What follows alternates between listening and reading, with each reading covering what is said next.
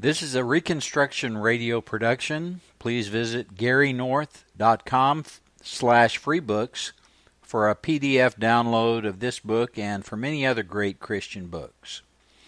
Backward Christian Soldiers, an action manual for Christian Reconstruction by Gary North, copyright 1984, published by Institute for Christian Economics. Narrated by Alan Bailey. Part 3 Strategy. Chapter 11 The Stalemate Mentality. Those who go into battle expecting defeat are soon defeated. On December the 7th, 1941, the Japanese bombed Pearl Harbor. As one ship sat burning in the harbor, its anti aircraft guns blazing at the incoming waves of planes, a chaplain reportedly began assisting the gunners and was heard to shout, Praise the Lord and pass the ammunition. This phrase was turned into a popular patriotic song of the Second World War. The chorus ended, Praise the Lord and pass the ammunition, and we'll all stay free. It was this vision of men's responsibilities that motivated British and American forces. Churchill's blood, sweat, and tears speech actually, he had said blood, sweat, toil, and tears delivered a similar message the assurance of victory, at first in a defensive battle, but ultimately offensively. The Allies were determined to carry the war to the enemy's front door and then knock down the door. It would not be easy, but it would be done. Pusan or Incheon. In June of 1950, the North Korean army attacked South Korea. The poorly equipped South Korean army, outnumbered two to one, collapsed immediately. Half of its 65,000 men were killed, wounded, or, or taken prisoner. President Syngman Rhee, age 75, and General Douglas MacArthur, age 74, who had flown in from Japan, watched the final rout from the front lines. Seoul, the South Korean capital, fell in four days. America flew in the flew in the Army's 24th and 25th divisions from Japan. Inexperienced, poorly trained, and poorly equipped, they retreated for six weeks until they were trapped on the southern tip of Korea, the Pusan Peninsula. Some American troops had surrendered at first until they learned how few prisoners the North Koreans took. It looked as if MacArthur's troops would be pushed into the sea. Finally, the Americans and South Koreans dug in, and a stalemate ensued. A chunk of land south of 120 mile strip across the southern tip of Korea was all that remained of free South Korea. Now what?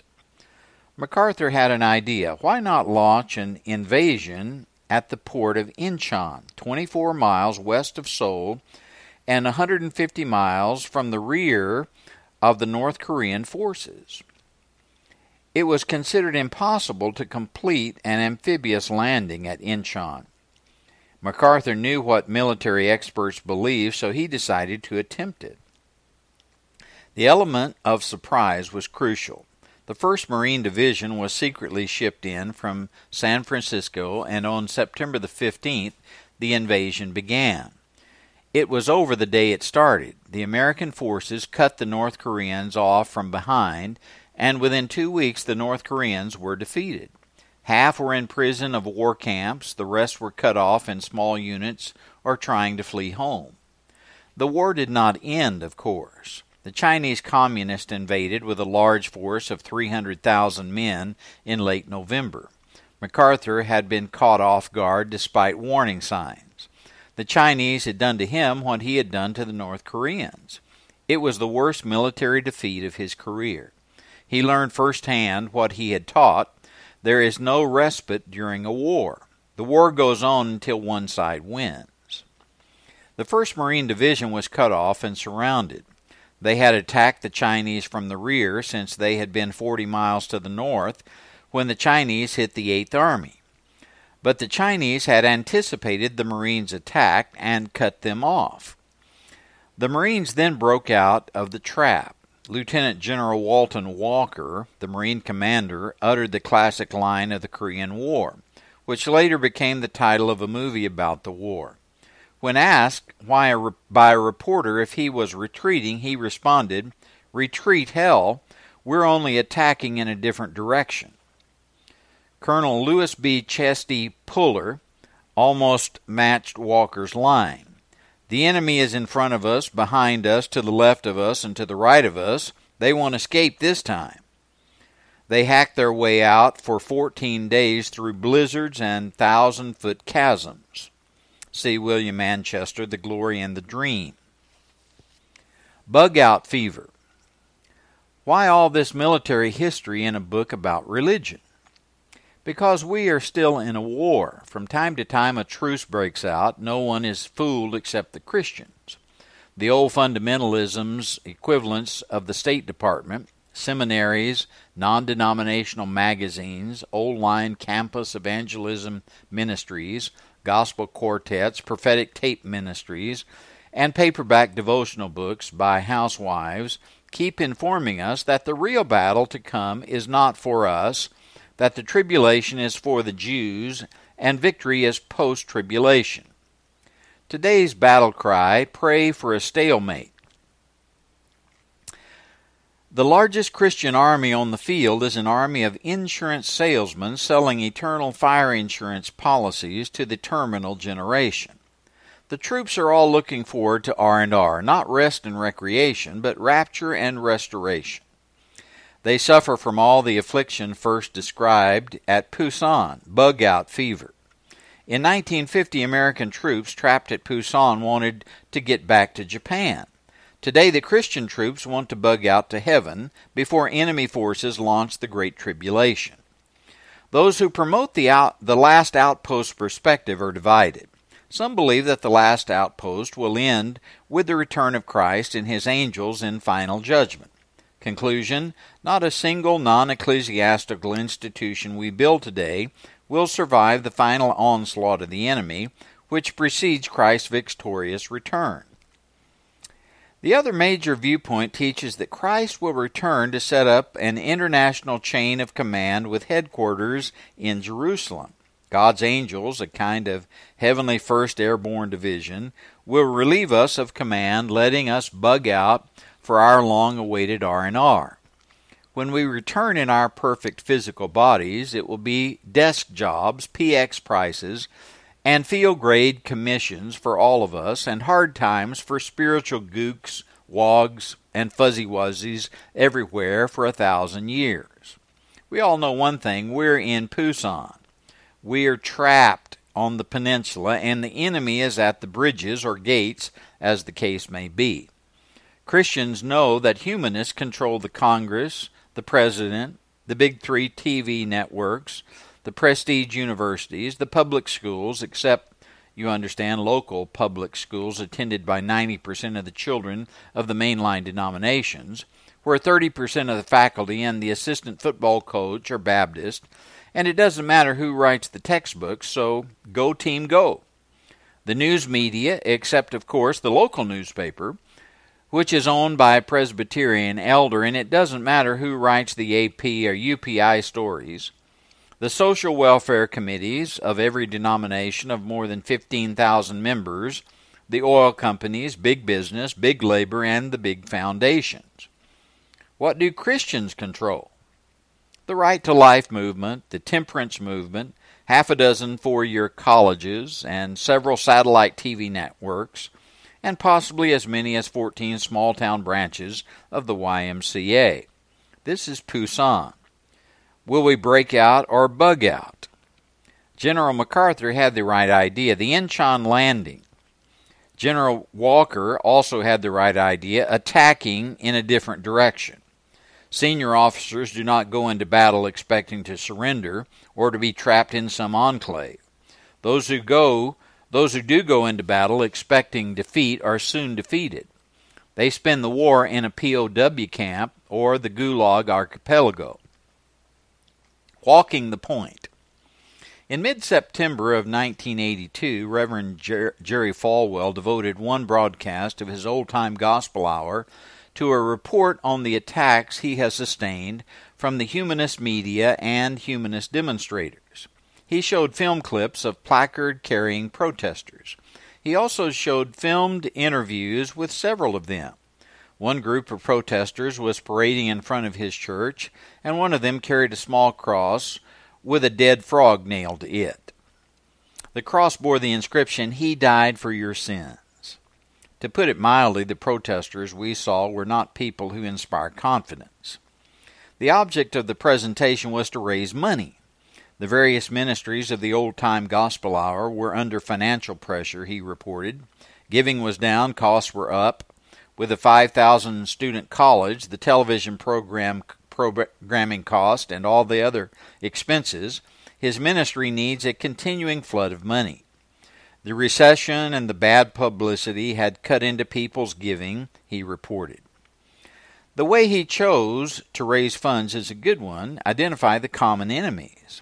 Provide visual proof of just how reprehensible the enemies are, the same thing humanists do when they run their full page ads against the moral majority and related ministries. Books like Holy Terror, The Fundamentalist War on America's Freedom in, Freedoms in Religion, Politics, and Our Private Lives, Doubleday, 1982. And The New Subversion, Anti Americanism of the right, Religious Right, Continuum, 1982. Pull no punches, but their humanist authors resent it when Falwell fights back for what he believes in. A recurring theme in his presentation was this I am the point man in this battle. What is a point man? He is the soldier who walks ahead of the platoon, checking out the road, watching for the enemy, and drawing the first shots. He used another analogy, walking through the minefield. He might have used a third, a lightning rod. Someone has to walk the point, draw the initial fire, catch the flak. Jerry Falwell is the new Christian Right's point man. Obviously, most soldiers prefer not to walk the point. It's a dangerous position. There is nowhere to hide when you walk the point. This is the job which he has chosen, he said, and he is willing to continue. But he said he wants to know that others are behind him, that they will take a stand with him. No one wants to walk the point if the troops behind him have retreated. This leads me to the following observation. If he is going to survive the ordeal, the point man needs a team backing him up. But if the team is to be motivated to do this rather than bug out, the members need to have confidence. They need to trust their commanding officer, their non commissioned officer, and their point man. They also need to trust their battle plan. A platoon that expects to be wiped out probably will be. No point man wants to walk the point in front of a discouraged platoon that is ready to cut and run at the first sign of gunfire. What impressed me about Reverend Falwell's appeal was this. He kept telling his viewers that victory is assured, that the forces of moral righteousness will not be defeated, that the United States is about to be turned around. Like a good company commander, he was talking victory. He was rallying the troops for a fight. He was not calling them to a losing battle.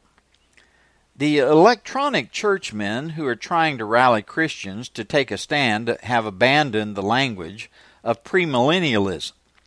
Those who still cling tightly to the older faith are not calling their viewers to do anything risky or to take an unpleasant stand. The difference between the preaching of Howard C. Estep, The King is Coming, and Jerry Falwell is striking. The latter has not officially abandoned the eschatology of the former, but unofficially he preaches a new gospel, a gospel of victory. When the new Christian right has discovered, what the new Christian right has discovered is that if this society isn't redeemed, then we face a cultural crisis of major proportions. They have built up large followings, have amassed huge debts, and they now face political and ultimately religious pressures from the humanists who dominate the media and national politics. They see the need of fighting back, but they have learned an important truth it is difficult to raise troops and money for a losing cause. It is easier for followers to stay home and play safe when it is a question of getting behind a point man in a self professed losing cause. And the point men, like Falwell, who refuse to quit now need to rally the troops. They are no longer calling for an enclave, for a perpetual stalemate. They are no longer content to remain bottled up on the Pusan Peninsula. No one needs a point man in a defensive operation anyway. Point men are offensive. They are used in breakouts. They are used to carry the war to the enemy. They are not used in defensive operations.